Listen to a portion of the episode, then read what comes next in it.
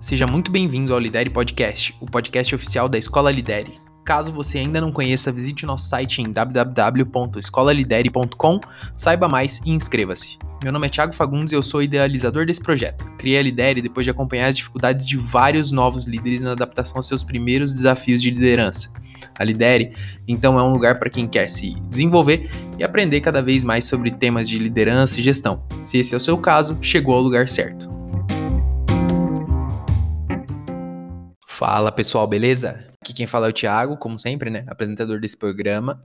E recentemente eu escrevi para vocês uh, um artigo e postei um podcast falando sobre como ser promovido a líder. Hoje eu resolvi trazer um conteúdo mais curto, mas um, tão importante quanto, que é três atitudes que destroem as tuas chances de ser líder. É, vamos ao conteúdo então.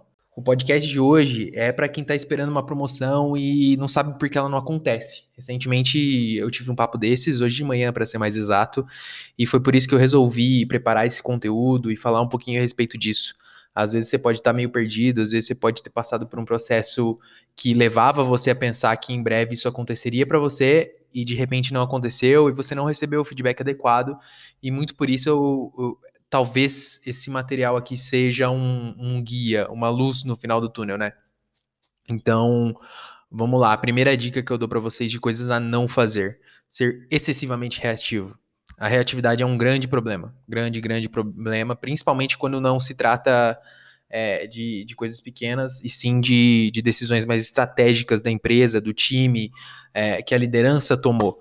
É justamente nesses casos que a reatividade mais aparece e ela é mais prejudicial. Hoje, eu vou dar um exemplo para ficar um pouco mais claro. Imaginem que, você, que acabou de acontecer uma mudança de modelo de meta, ou algo relacionado à remuneração, ou mudanças é, estruturais dentro do time, mudanças de oportunidade, mudança de escopo de trabalho.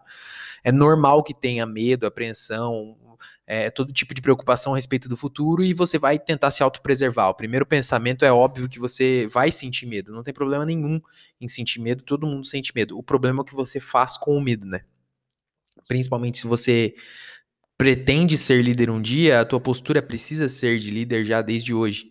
Então, aí é muito comum, mesmo antes de ver como o negócio vai ser na prática, ou até tentar buscar entender os motivos do porquê foi tomada aquela decisão, as pessoas começam a reclamar, ou começa a rolar conversas paralelas, sem necessariamente abrir a preocupação para a liderança e esse tipo de coisa.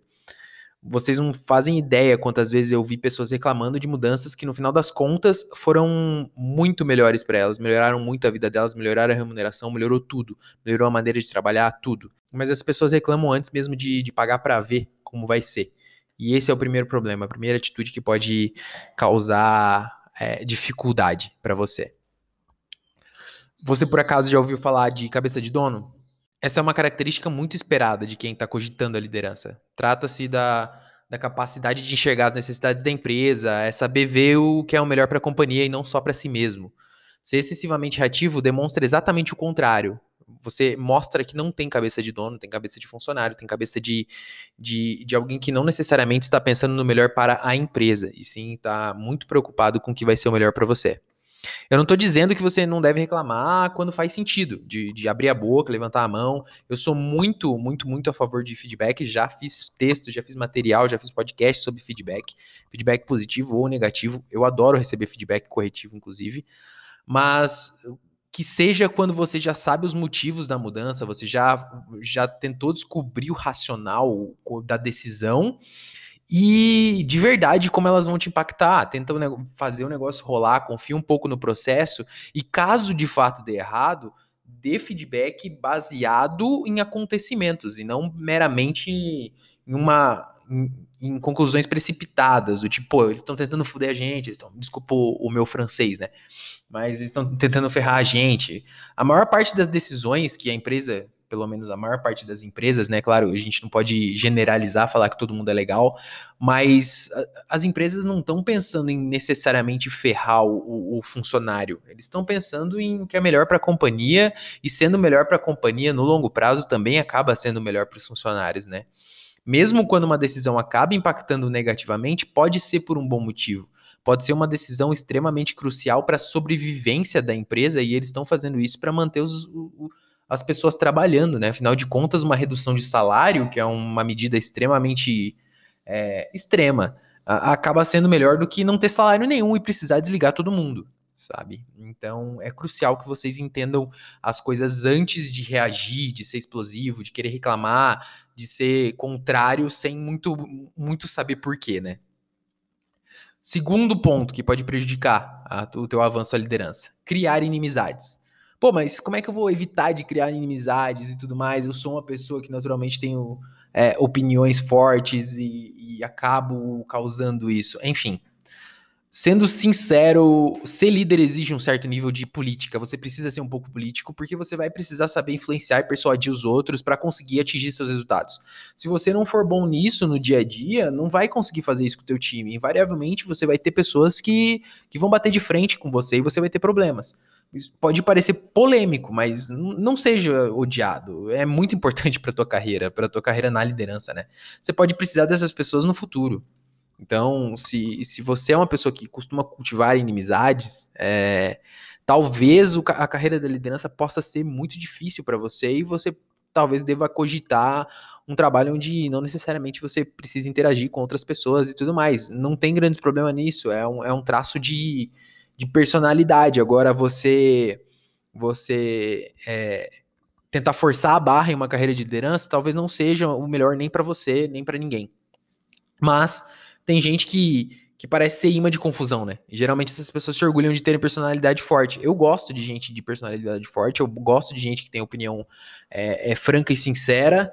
E, mas se for na medida errada, isso pode ser um grande problema no, no, no, futuro da carreira da pessoa, principalmente como líder. Eu não estou dizendo para ser hipócrita ou tentar agradar os outros sem motivo, mas tem brigas que não vale a pena entrar. É, mesmo que seja algum problema latente, pode ter formas mais inteligentes de tentar resolver, de tentar contornar, de tentar convencer. Tem uma frase bastante famosa do Mark Twain que diz: Pô, nunca discuta com o ignorante. Ele vai te rebaixar o nível dele e vai te vencer por experiência não tem nada que descreva melhor essa situação do que do que essa frase. O mesmo Dale Carnegie, né? Eu falo bastante de Dale Carnegie e eu gosto muito, principalmente do Como Fazer Amigos e Influenciar Pessoas, um livro de quase 100 anos, que é extremamente atual, principalmente para quem quer ser líder. Ele diz que é impossível você vencer uma discussão e eu concordo plenamente. Afinal de contas, sempre vai sobrar algum tipo de ressentimento, a pessoa pode até concordar com os teus argumentos, mas ela vai se sentir machucada. É, ela pode não abrir para você, mas alguma coisa vai, vai ficar. As pessoas não gostam de, de, de serem apontadas, de, de, que digam que elas erraram e esse tipo de coisa. Vai contra o nosso senso de sobrevivência, tá? Então, não tem muito como evitar. Você não consegue ser a pessoa mais racional do mundo e simplesmente absorver isso com, com toda a qualidade. Enfim, terceiro ponto que, que pode minar as tuas possibilidades de se tornar um líder. Seja apenas o melhor executor. Já no, no, no, texto de como ser promovido à liderança, eu falei desse ponto, né? De você precisar trazer coisas diferentes. Mas a reclamação que eu mais ouço de quem quer ser líder e não sabe por quê que não consegue é o seguinte: pô, eu não sei o que eu preciso fazer mais, eu já bato mais meta que todo mundo há muito tempo. Sinceramente, a vontade que eu tenho de olhar para a pessoa e falar, tá, e aí, né? É, você está se preparando para um negócio diferente, você está se preparando para um cargo diferente, você precisa fazer coisas diferentes. Eu já falei várias vezes em artigos, em podcast, quem, não, quem se torna líder não é o melhor executor, mas quem tem potencial para ser o melhor líder. Potencial de liderança se desenvolve, se demonstra fazendo muito mais do que a sua função, entregando além. É, tem uma expressão nos nossos processos de avaliação é, na realidade, hoje a gente não fala mais tanto nisso, mas eu acho extremamente válido. Quem era nota A no nosso processo de avaliação era alguém que mudou o jogo. Pô, se você quer ser, ser promovido à liderança, quer ser visto como um grande potencial, você precisa mudar o jogo. Você precisa criar coisas novas, trazer novas soluções, mostrar que você vai conseguir fazer o trabalho de liderança muito bem. E, e, não necessariamente que você faz o trabalho de liderança, de, de execução muito bem. Isso é o mínimo esperado sabe? Da sua função. Então, seja proativo, comece a procurar maneiras de aprender a fazer esse, o, o, o, trabalho de liderança, novas maneiras de fazer o seu próprio trabalho, porque você, como líder, vai precisar sim fazer esse tipo de coisa, criar soluções diferentes para transmitir para o teu time em momentos críticos. Participa mais das rotinas do time, do, das rotinas da gestão, é, é muito importante. Se interessa pelos assuntos da equipe, da empresa, tenta entender cada vez mais sobre o negócio e outros temas correlatos eu vou citar um exemplo, né? Quando eu era vendedor, a gente tinha um modelo de meta na Stone que não deixava muito claro se o nosso o nosso modelo de negócio era lucrativo. A gente trabalhava com receita bruta e eu não conseguia entender, cara, o quão lucrativo é o, o nosso negócio na ponta, o quanto faz sentido esse negócio. Isso meio que me tirava o sono. Eu me peguei num, num sábado à noite ligando para um amigo meu e conversando sobre esse assunto por hora, sabe? É lógico que eu não quero que todo mundo faça isso, é um negócio meio paranoico, mas na época eu não tinha família, não tinha nada para fazer no final de semana e tava batendo papo sobre isso. É, mas que isso te interesse, sabe? Que isso te gere interesse, que te gere curiosidade e tudo mais. É, isso e todo o futuro da companhia, porque querendo ou não, se você quer se tornar um líder, você quer fazer parte da história da companhia no longo prazo. E para fazer parte da história da companhia e até ditar os rumos da companhia no futuro próximo, você precisa entender muito bem do negócio. É lógico que bater meta é fundamental, afinal de contas, é, movimentar alguém sem meritocracia configura tráfico de drogas. A gente faz essa brincadeira, e, mas é, é, é uma brincadeira, mas tem um fundo de verdade. Mas se você só bate muita meta, você ainda tem um caminho muito, muito, muito longo pela frente. E é muito por isso que eu criei tanto o portal da Escola Lidere, quanto o podcast, quanto escrevo os artigos, posto as coisas no LinkedIn, que é para conseguir trazer um pouco mais desse tipo de conteúdo para quem se interessa em seguir nessa área. Fechou? Espero que tenham gostado do conteúdo. Caso tenham gostado, visita nosso site, é, segue o podcast aqui, se inscreve, acompanha a gente no, no, Instagram, em outras redes sociais. A gente tem página de Facebook, tem página de LinkedIn e tudo mais. Boa? Até a próxima, galera!